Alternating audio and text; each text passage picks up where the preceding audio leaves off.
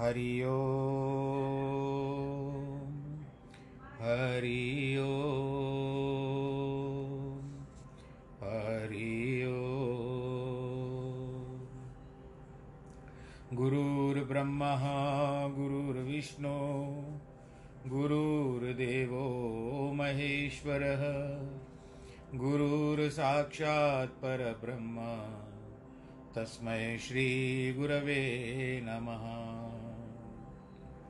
विघ्नेश्वराय वरदाय सुरप्रियाय लम्बोदराय सकलाय जगद्दिताय, नागाननाय श्रुतियज्ञविभूषिताय गौरीसुताय गणनाथ नमो नमस्ते।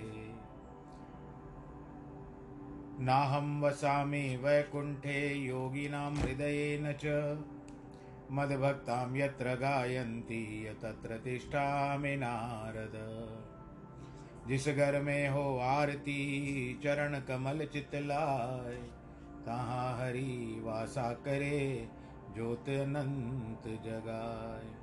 जहाँ भक्त कीर्तन करे, बहे प्रेम दरिया। तहाँ हरि श्रवण करे, सत्यलोक से आए।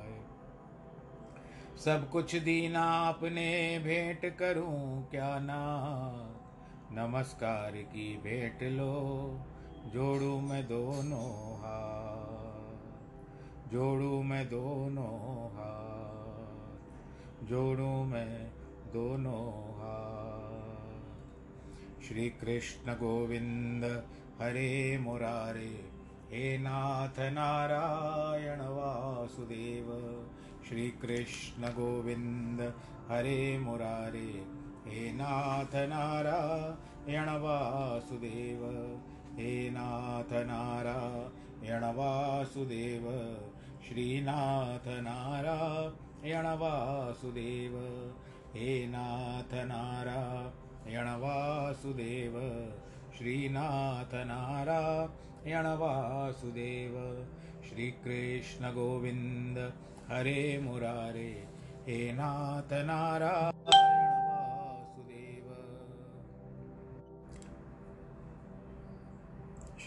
नारायणं नमस्कृत्यं नरं चैव देवीं सरस्वतीं व्यास ततो जयमुदीरयेत् कृष्णाय वासु, कृष्णाय वासुदेवाय हरे परमात्मने।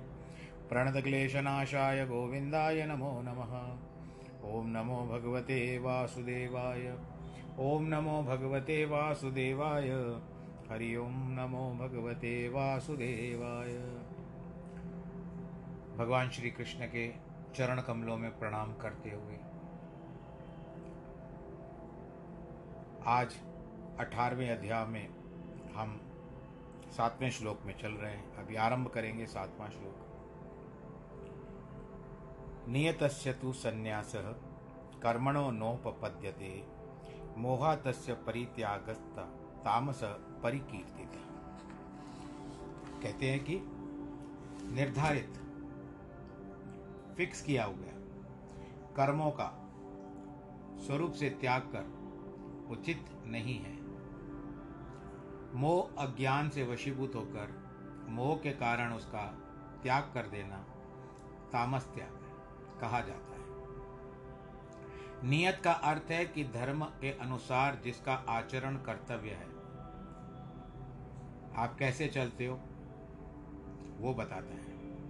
ऐसे कर्मों का अनाचरण पाप है, अपराध है। अब कई लोग कुछ धर्म को मानते हैं। उस धर्म को छोड़ करके छोड़ देते हैं सब कुछ। और अन्य कर्मों में लग जाते हैं। झूठ मानते हैं ये सब धर्म की बातें। तो वो अपराध है। जो ऐसे कर्मों के त्याग को संन्यास मानकर नहीं करते, उनका यह त्याग तामस त्याग है। मोह के कारण अर्जुन को ऐसे कर्मों के त्याग का विचार मन में आया था। युद्ध के क्षेत्र में अपने बंधु बांधवों आचार्यों, गुरुओं, मामाओं, नानाओं, दादाओं आदि को देख करके युद्ध करने से वो मुकर रहा था। तभी भगवान ने उसे उपदेश देकर के उसका मोह दूर किया। क्षत्रिय या सैनिक का धर्म अपने शत्रुओं से लड़ना है, यदि वह भय, मोह आदि से धर्म का त्याग करता है तो वह तामसी त्याग है। हमें देखना चाहिए कि हमारा कर्तव्य क्या है। अपने धर्म, वर्ण और आश्रम के अनुसार हमारे कर्तव्य में कर्म क्या है? क्या मोह और अज्ञान के कारण उनमें से कुछ का हम त्याग नहीं कर सकते? जो अज्ञान के कारण सत्संग नहीं करते, वह यह मानते हैं कि उन्हें उसकी आवश्यकता ही नहीं है, वे तामसी त्याग करते ठीक है, आप सत्संग ना करो, सत्संग में ना जाओ। परंतु जहाँ पर होता है, उसकी कम से कम निंदा मत करो। बहाने नहीं लिया करो।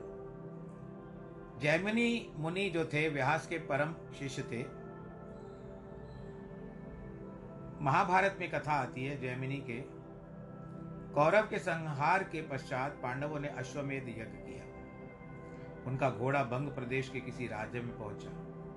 जहाँ पर वह स्त्रियों का राज्य था। उन्होंने घोड़े को पकड़ लिया।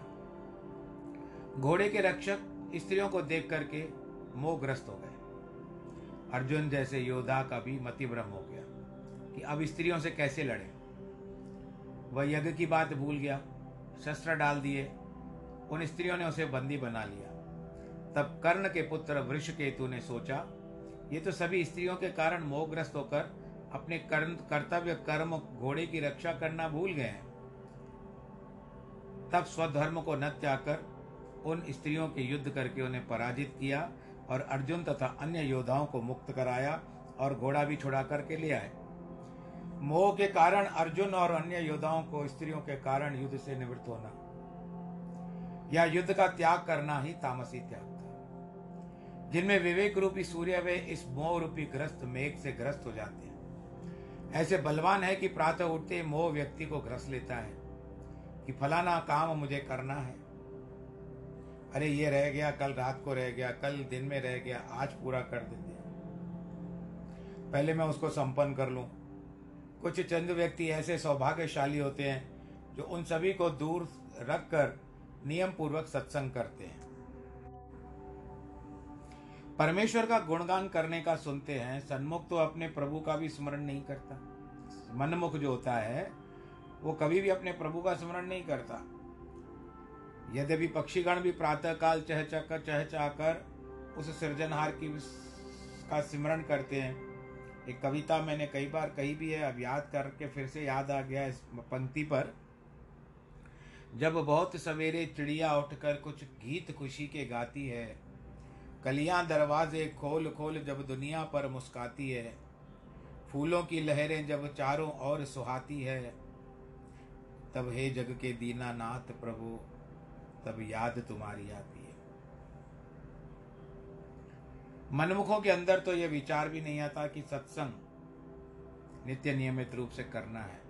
उनका एक कर्तव्य है, उन्हें तो मात्र संसारिक कार्यों को संपन्न करने की बेचैनी रहती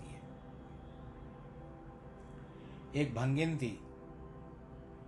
किंतु परमेश्वर में इतना प्रेम था, प्रातः उठ करके सर्वप्रथम नदी पर स्नान कर ठाकुर जी को स्नान कराती। एक सुंदर पालकी में बिठाकर वास धूप धूप वास करती।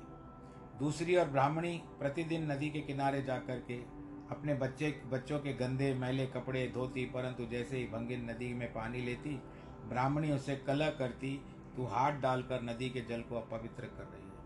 अंत में झगड़ा इतना बढ़ गया कि बात राजा के कानों में पहुँची। राजा बोले, आँखों से देखकर झगड़े का निर्णय करूँगा। देखने के पश्चात कहा कि मैं किसी किसी ब्राह्मणी कहूँ? जो ब्राह्मणी है, वह तो प्रातःकाल चांडालिन का काम कर रही है, और जो शूद्रा है, वह प्रातःकाल उठ करके ब्राह्मणी का काम कर रही है। प्रातःकाल तो प्रभु के स्मरण के लिए है, परंतु इस सांसारिक कर्मों की आसक्ति ने हमें फंसाकर उन शुभ कर्मों से दूर कर दिया है। अमृत वेला से प्रभु स्मरण करना चाहिए। एक ऐसा अचूक मरम है, मरम यानी दवा है, जिसे सभी पाप या अपराध रूपी घाव ठीक हो जाते हैं। बैंडेज लग जाता है उनके ऊपर। व्यवहारिक कर्मों से अमृत वेला या संध्या समय नष्ट करना तो भारी अपराध है। व्यवहारिक काम तो होते ही रहेंगे। यह सुंदर वेला तो परमात्मा से जोड़ने के लिए है, जिससे न केवल सभी दुख, कष्ट दूर होंगे, परंतु भाग्य का भी भला हो जाएगा। अभी तो भाग्य भला हो ही जाता है, प्रारब्ध भी तो सुधर जाता है। परंतु इसे भूल कर लोग तामसी त्याग के प्रवृत्त होकर के दुखी होते रहते हैं। दुखमित्येव यत कर्म, काया क्लेश भया त्यजेत सकृत्वाम राजसम त्यागम नैव त्याग फलम लभे जो शारीरिक कष्टों के भय से, कर्मों को दुख रूप में ही ऐसा मानकर त्याग देता है वह राजस त्याग होता है। त्याग के फल को किसी भी भाव से नहीं प्राप्त करता। सात्विक त्याग का फल है कि मोक्ष या जन्म मरण के बंधनों से मुक्ति। वह राजस त्याग से प्राप्त नहीं होती क्योंकि उसमें त्याग की भावना नहीं होती। उसमें केवल शारीरिक कष्टों से मुक्ति के लिए कर्मों का त्याग किया जाता है। अब जिस तरह से स्वास्थ्य अनुकूल नहीं है तो कुछ समय के लिए चिकित्सक जिसको हम डॉक्टर कहते हैं, वो कहेगा, इतने दिन तक आपको ये वस्तुओं का सेवन नहीं करना है। तो समय के हिसाब से ही करेगा। भाई, चार दिन बल बताया डॉक्टर ने, चार दिन ही करेगा। पाँचवें दिन से फिर वो तो राशि त्याग हो गया। केवल सुख संपदा के लिए हुआ। तो कहने का तात्पर्य यही है। एक डॉक्टर एक व्यक्ति डॉक्टर के पास गया। कुछ याद आ रहा है, बता रहा हूँ आपको। और उस व्यक्ति से सभी लोग दूर हटते थे कि ये व्यक्ति आए नहीं, पर डॉक्टर को पता नहीं था। आखिर डॉक्टर को जब अपना रोग बताया तो डॉक्टर ने उसको इलाज बता दिया उसका। निदान क्या क्या होगा, वो पर्ची पर लिख दिया। कुछ बातें भी बता दी कि फलानी वस्तु नहीं खाना, ये नहीं करना, वो नहीं करना। बस फंस गया डॉक्टर कह करके।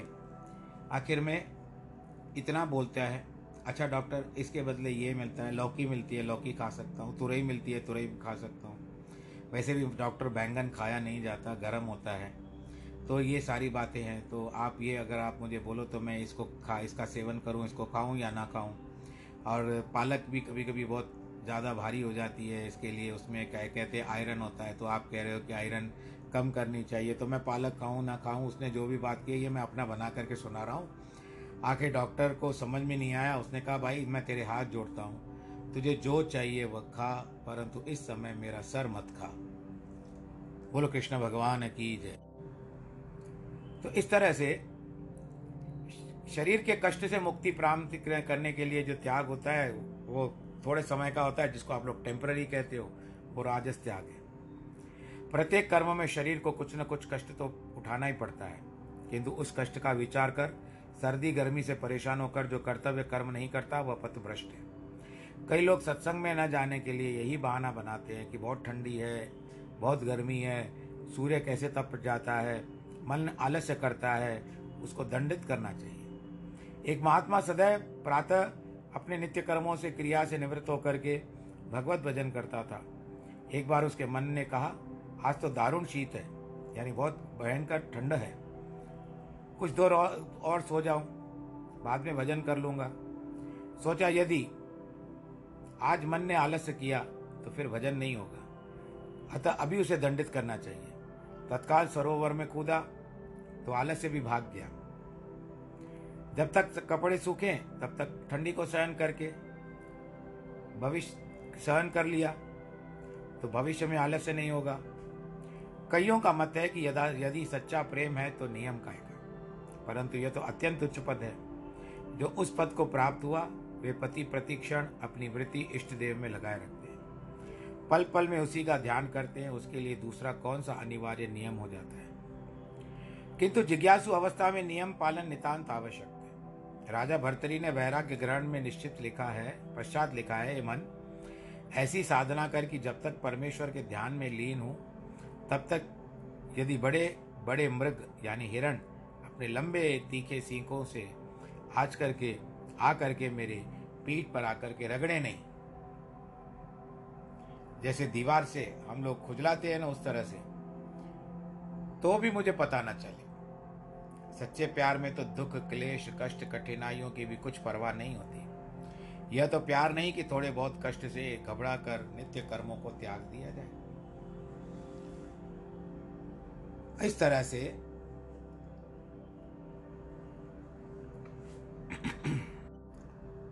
शास्त्रों में कहा है सांसारिक व्यवहार करने वालों को दिन में तीन बार सत्संग करना आवश्यक है क्योंकि मन को सत्संग रूपी आहार अवश्य चाहना चाहिए। अन्यथा वह दुख कष्टों से घबराकर दुर्बल हो जाएगा। यदि तीन बार संभव नहीं है तो प्रातः और सायंकाल को कम से कम दो बार सत्संग करो। इसके कारण जब कोई दुष्ट कर्म करने ही को, को, को होंगे तब सत्संग सुना हुआ उपदेश अवश्य हमारे सम्मुख आकर के खड़ा हो जाएगा। और अपने आप को बचा सकेंगे। सच्चे भक्तों और ज्ञानियों को प्रति क्षण परमेश्वर स्मरण करता है। उनका प्रेम कभी घटता नहीं है, नित्य प्रति बढ़ता ही जाता है। सच्चा प्रेम कोई सरल काम नहीं है। उसमें तो सिर सिर तक का बलिदान कर देना पड़ता है। बकरा मैं मैं करता है, इसके लिए उसको काट दिया जाता है। और मैना मैना मैना करती है, उसे प्रेम पूर्वक खिलाया जाता है। परमार्थ के पथ में अहंकार का कोई स्थान नहीं।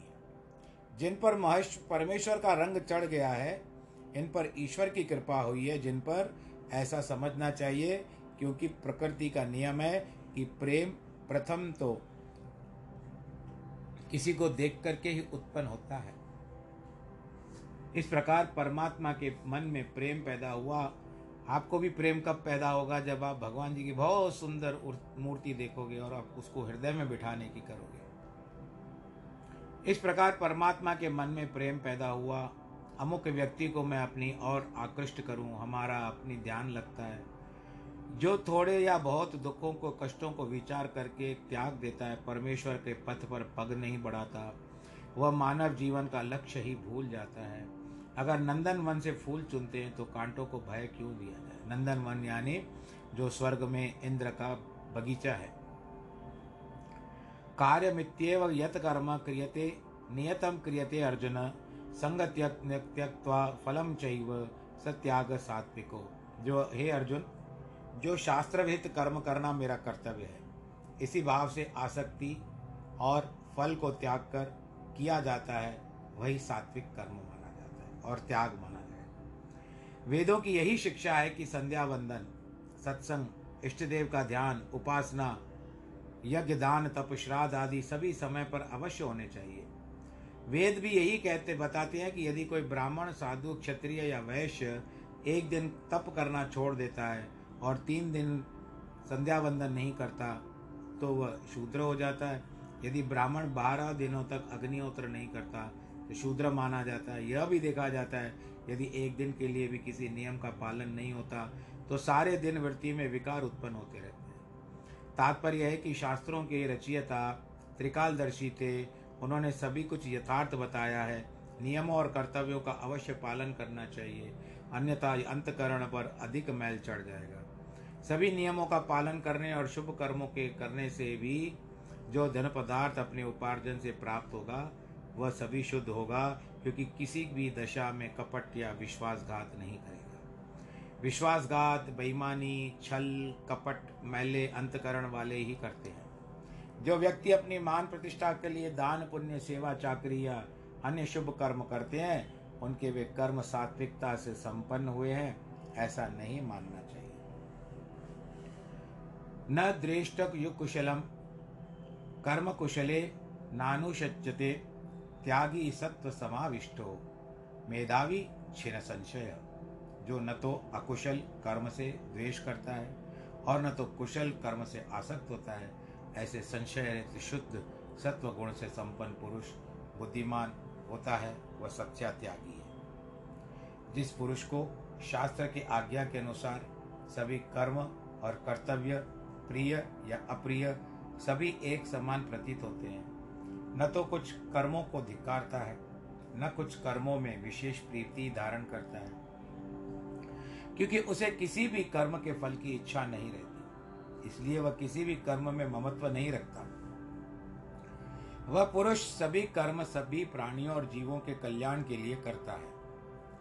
ऐसे पुरुष का विवेक जागृत रहता है। तथा उसे सत, असत, नाशवंत और अविनाशी का पूरा ज्ञान रहता है। उसके अज्ञान के कारण उत्पन्न होने वाले सभी ब्रह्म संशय नष्ट हो जाते हैं। उसे वह ज्ञान हो जाता है। मैं अविनाशी जन्म मरण से रहित सचिदानंद रूप आत्मा हूँ। इस श्लोक में मेधावी जो सबसे मिलजुल करके रहता है अच्छा बोलता है, उसको मेधावी कहते हैं। शब्द का उपयोग हुआ है। जिसका अर्थ है, जिसको ज्ञान हो, वही सच्चा मेधावी माना जाता है। जिसकी बुद्धि ब्रह्मकार हो, इसीलिए उसको कर्म करेगा। सभी स्मृतियों और शास्त्रों को आज्ञा अनुसार होगी सामान्य व्यक्ति तो राग और द्वेष के वशीभूत होकर सभी कर्म करता है। मेधावी पुरुष में तो राग और द्वेष होता ही नहीं है। इसलिए वह सभी कर्मों का फल त्याग का करता है। कर्तव्य कर्म फिर चाहे तो कितने भी अच्छु, अरुचिकर हो। कभी कभी कोई यातना प्राप्त होती है, जैसे व्यक्ति भगवान न करे, कोई कारागृह में चला जाता है तो रुचिकर भोजन नहीं मिलता उसको। अरुचिकर भोजन मिलता है, यानी उसको पसंद भी नहीं है, वो मिलता है, पर खाना तो है। भले हृदय को समझा देता है, भाई, अभी मुझे एडजस्टमेंट करना है।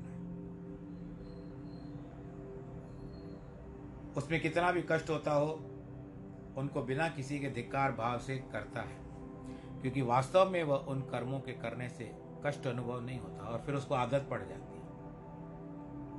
जिसका मन शांत है, जिसका मन स्वतंत्र है उसे किसी भी प्रकार के बंधन, कष्ट, दुख, संकट विचलित नहीं कर सकते, जिसका मन स्थिर है, वह मेधावी है, फिर चाहे वन हो या गृहस्थ में। जैसे धनवान का मस्तक तेज पूर्ण होता है, उसी प्रकार मेधावी का मुख आनंद से महकता है। आप कभी कभी देखो किसी का व्यक्ति आते, आपके सामने ठहरता है तो मुख में एक अलग से रौनक होती है। सात्विक त्याग से ही यह अवस्था प्राप्त होती है, वह प्रत्येक दिशा में प्रसन्न और आनंदित रहता है। नहीं देहव्रता शक्यम त्यक्तुम कर्मान्य शेषत यस्तु कर्म फल त्यागी स त्यागी त्य विधीयते क्योंकि किसी भी शरीरधारी मनुष्य के द्वारा संपूर्ण रीति से सभी कर्मों को त्यागना संभव नहीं है। जो मनुष्य कर्म फल का त्यागी है, वही त्यागी है। ऐसा कहा जाता है। मानव देव प्राप्त कर जो कर्म करने से कतराता है वह वास्तव में मूर्ख है। जैसे अग्नि जिसका धर्म नहीं है, अग्नि का धर्म क्या है? गर्मी देना। जल का धर्म क्या है? शीतलता देना। वैसे भी कोई मनुष्य पल मात्र के लिए भी कर्म करने से दूर नहीं रह सकता। स्वभाव के अनुसार वह कर्म अवश्य करता है। श्री कृष्ण ने प्रारंभ में ही अर्जुन को उपदेश दिया कि यहाँ पर पुनः उसे बताते हैं, कोई भी देहदारी कर्म किए बिना नहीं रह सकता। जो विवेकवान है, वे सभी कर्मों को इंद्रियों के द्वारा किए गए जानकार और अपने को अकर्ता, अभोक्ता, आत्मा समझते हैं। इसके लिए कर्मों को करते हुए वे त्यागी बन सकते हैं। अष्टावक्र मुनि ने राजा जनक को बताया था, हे राजन, तू तो कोई ब्राह्मण, क्षत्रिय आदि वर्ण नहीं है। तुझमें कोई ब्रह्मचर्य ग्रस्त आदि का आश्रम भी नहीं है।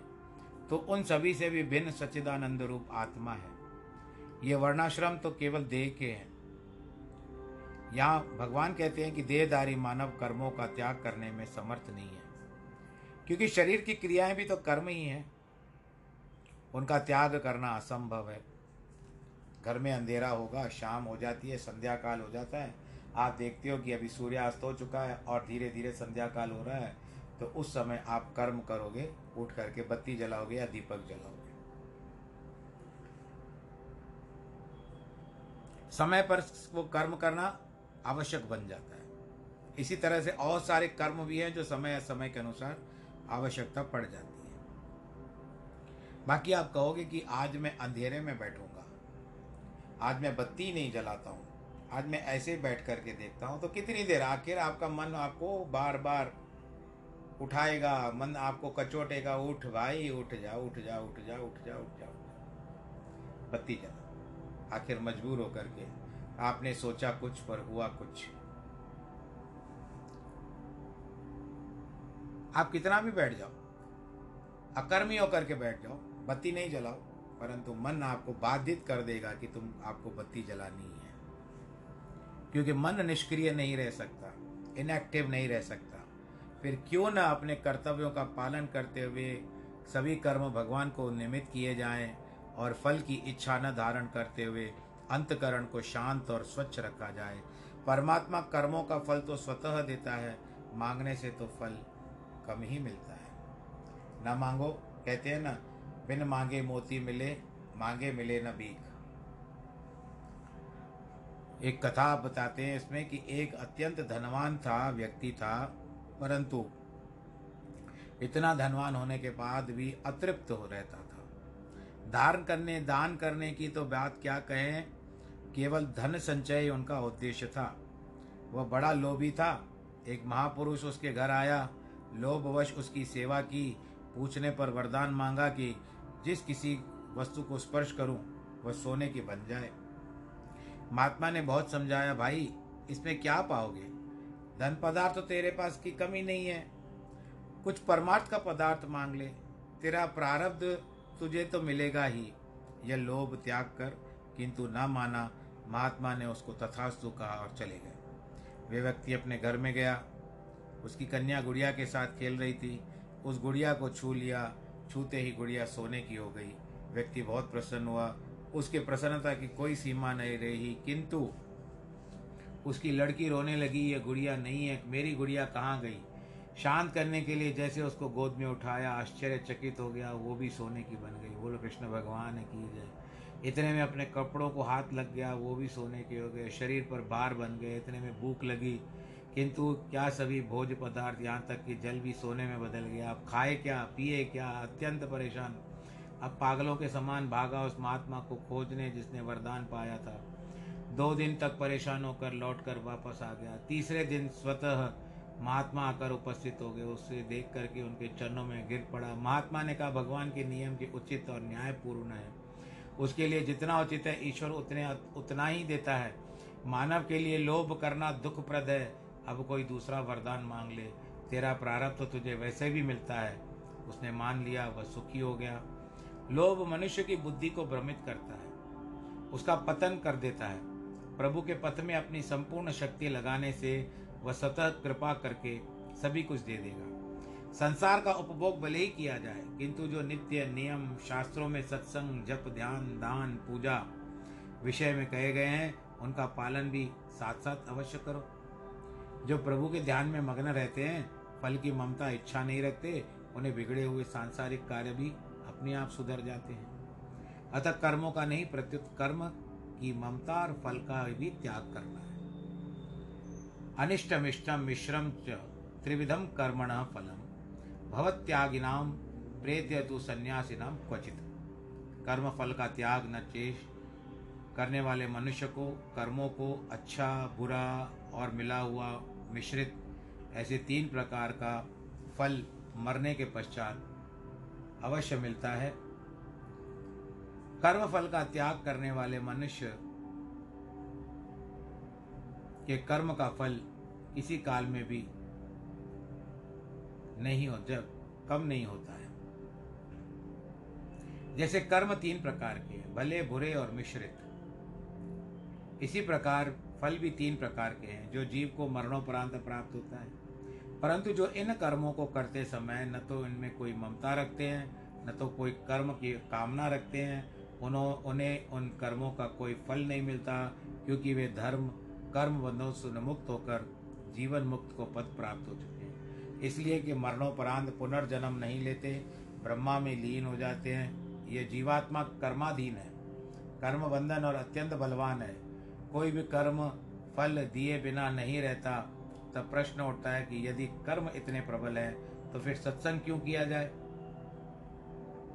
उसका उत्तर है कि कर्म बीज की दो शाखाएँ हैं। एक फल रूप दूसरा संस्कार रूप जैसे प्रत्येक बीज के दो अंकुर होते हैं फल रूपी शाखा तो कभी नहीं मिटती, वह तो भोगनी पड़ेगी, किंतु संस्कारों को मिटाने के लिए सत्संग आवश्यक है।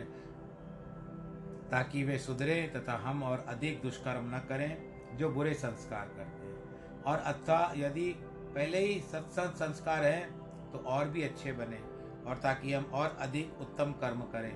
पांडवों के सहायक साक्षात प्रभु श्री कृष्णचंद्र थे। उनकी भी भगवान से पूर्ण श्रद्धा थी, भक्ति थी, पूर्ण कर्म फल स्वरूप उन्हें भी वनवास आदि अनेक दुख सहन करने पड़े। भगवान ने उनके इन दुखों को मिटाया।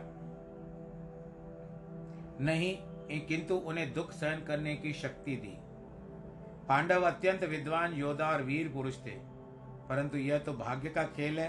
अत्यंत विद्वान पंडित भी महामूर्खों के आगे जोड़कर सेवा चाकरी के लिए पाए जाते राजा दशरथ के पुत्र साक्षात भगवान रामचंद्र थे। किंतु वह राजा भी अपने कर्मों के कारण दुखित होकर मृत्यु को प्राप्त हो गया।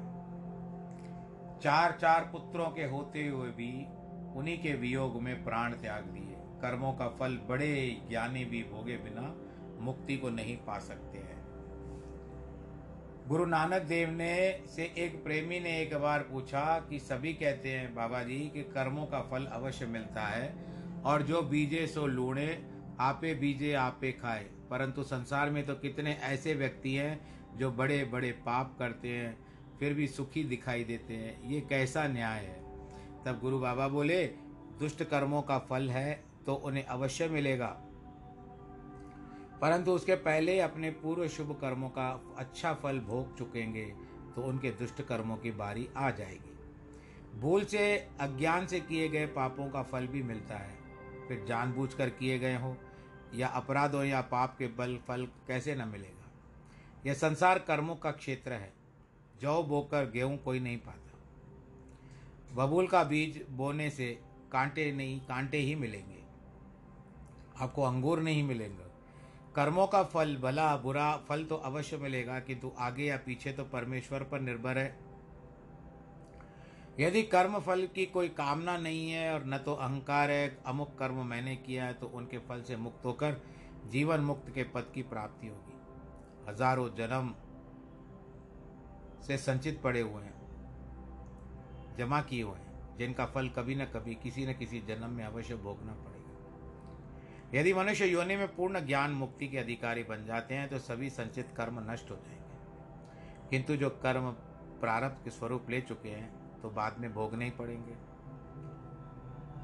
कईयों को पुरानी वस्तुओं को समेट समेट करके रखने की आदत होती है। मोह हो जाता है, निकालने की चेष्टा ही नहीं करते कि समय पर काम आएगा, समय पर काम आएगा।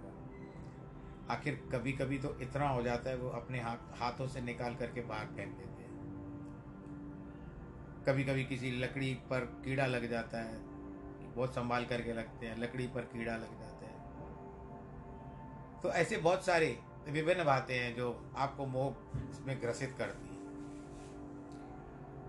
पंचैतानि महाभाव कारणानि निबोध में सांख्य कृतांते प्रोक्तानि सिद्धये सर्वकर्मणा हे महाभाव, संपूर्ण कर्मों के सिद्ध होने में ये पाँच कारण हैं, जो कर्मों का अंत करने के उपाय बनाने वाले सांख्य शास्त्र में कहे गए हैं।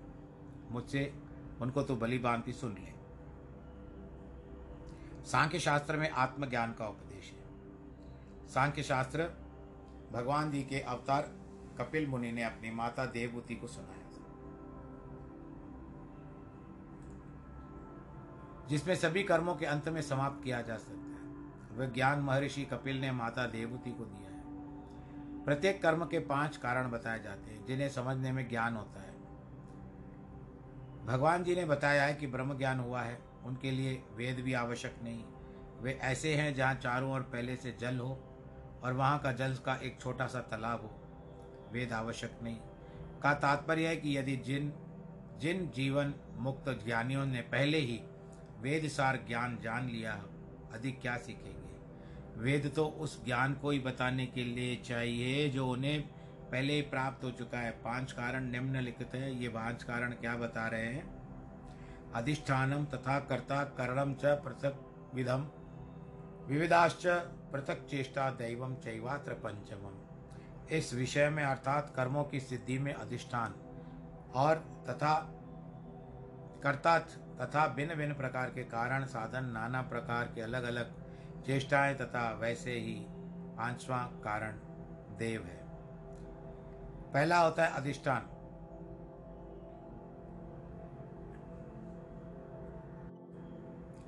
पाँच कारण जो बताते हैं, उनके अभाव में कर्मों की सिद्धि नहीं हो सकती।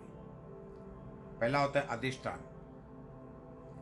यह आधार कर्म करने के लिए सर्वप्रथम सूल स्थूल शरीर का होना आवश्यक है। वही तो कर्म क्षेत्र है। यह शरीर पाँच तत्वों का पुतला है। सभी इच्छाएँ, राग, द्वेष, सुख, दुख, आनंद, क्लेश, ज्ञान, अज्ञान स्थान है। इस जीव को सभी सुख, दुख, स्थूल शरीर से भोगने ही होते हैं। अधिष्ठान आप इसको अंग्रेज़ी में बेस भी कह सकते हो। दूसरा होता है कर्ता। अंतकरण में जो अहंकार है, वह समझता है कि सभी कुछ मैं ही करता हूँ।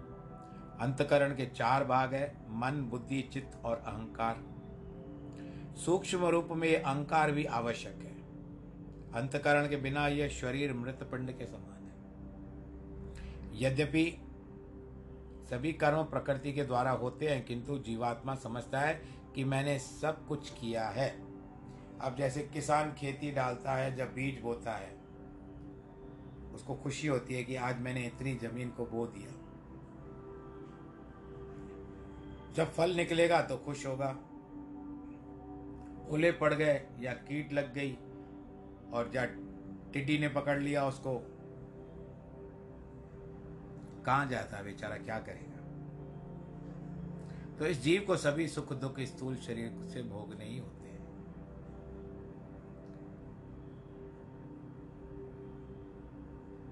अब यही सोचता है कि मैं करता हूँ। परंतु करने वाला और कराने वाला। करने वाले तो हम हैं, परंतु कराने वाला वह है। तीसरा होता है करण। एक पहला हुआ अधिष्ठान, दूसरा हुआ कर्ता, तीसरा होता है करण। साधन अर्थात इंद्रियाँ, जिनसे कर्म करना है। वे यदि सचेतन और सावधान नहीं है तो कर्म संपन्न नहीं होता। जैसे किसी कारीगर के पास पूरे औज़ार नहीं है तो वह ठीक से काम नहीं कर पाएगा। चौथा होता है चेष्टा। विविध इंद्रियों को सक्रिय करने की शक्तियाँ, अर्थात प्राण और श्वासों की विविध गतियाँ। प्राण नहीं तो इंद्रियाँ कुछ भी नहीं कर पाएगी। जैसे विद्युत या किसी अन्य शक्ति के अभाव में कोई मशीन काम नहीं कर पाती। प्राणों के पाँच प्रकार के प्राण कहे गए हैं। एक है प्राण अपान व्यान उदान, समान। इनकी मुद्राएँ भी आती हैं, योग साधना में। पांचवा होता है देव। इष्ट देव प्रत्येक कार्य की सफलता के लिए ईश्वर या किसी न किसी देव देवता की इष्ट के रूप में होना आवश्यक है। जैसे मेरे नारायण जी हैं। जिसके निमित्त कर्म किया जाए, व्यवहार में यदि कोई स्वामी न हो तो परिश्रम का फल कौन देगा? चाहे कोई पूरे का पूरा महीना प्राणा, प्रामाणिकता के साथ काम क्यों न करे, इस प्रकार परमार्थ में इष्ट देव के बिना सफलता नहीं मिलती। किसी भी देवी, देवता को इष्ट बनाया जाए तो फल देगा, यद्यपि सभी अवस्थाओं में देने, देवने वाला परमेश्वर ही। है भिन्न भिन्न देव, देवताओं के द्वारा फल देता है। इस कठिन युग में सरल उपाय तो यही है कि इष्ट देव भी एक परमेश्वर को ही बना लिया जाए, क्योंकि वे कितने ही देव देवताओं के पूर्ण परमेश्वर के निमित्त कर्म करने में संकट नहीं है। विधि विधान है, प्रसन्न करते हैं सब, वो देवता भी उसी परमेश्वर की ओर जाते हैं। तो फिर सीधे उनको इसे क्यों न प्राप्त किया जाए? अगर आपकी पहुँच प्रधानमंत्री तक है तो आप भूलोगे यदि मैं, भाई, मैं तो प्रधानमंत्री तक जा सकता हूँ, मैं तो फलाने मंत्री तक जा सकता हूँ, मेरी पहुँच वहाँ तक है। मुझे वहाँ से बहुत सारा कुछ मिल सकता है। मैं वहाँ तक बात जा सकता हूँ, मेरा काम बन सकता है। तो आप यहाँ नहीं जाओगे, आप सीधा मंत्री जी के पास जाओगे, प्रधानमंत्री। अगर आपकी पहुँच है तो इसी तरह परमेश्वर का भी है कि यदि आपकी पहुँच सीधे परमेश्वर की ओर जाती है तो बाकी आप वे इष्ट इष्ट ही परमात्मा को कर लीजिए। ये इसमें बताया गया। परंतु इसका अर्थ ये नहीं कि अगर आपने उष्ट देव बना लिया तो आप तो इन दूसरे देवताओं का अपमान करो। ये भी नहीं करना चाहिए। यदि हम सभी कर्म ईश्वर को ही निमित्त करें तो अधिक चिंता करने की कोई आवश्यकता नहीं है। जो ईश्वर पर श्रद्धा और विश्वास रखकर कर्म करता है, उसके सभी कार्य प्रभु सहजता से सफल बना देते हैं। आज का दिन भी आज का सफल हो जाए आपका। भगवान से मैं यही प्रार्थना करता हूँ और आप अपना ध्यान रखिएगा। चेष्टा करते रहिएगा, अपने आप को, अपने आप पे विचार करते रहिएगा, मन मन को संयमित रखिएगा, हाथ में, हाथ को सैनिटाइज़र का प्रयोग करिए। और क्या कहते हैं, दूसरा मैं कहता रहता हूँ आपके साथ मास्क का प्रयोग करें भीड़ भाड़ वाले इलाकों में ना जाएँ। प्रयत्न करें कि जितना संभव हो, घर पे रहें या बहुत कम लोगों के बीच में रहें, दूरी बना करके रखें सोशल डिस्टेंस मेंटेन करें। और सुखी रहें, सुरक्षित रहें।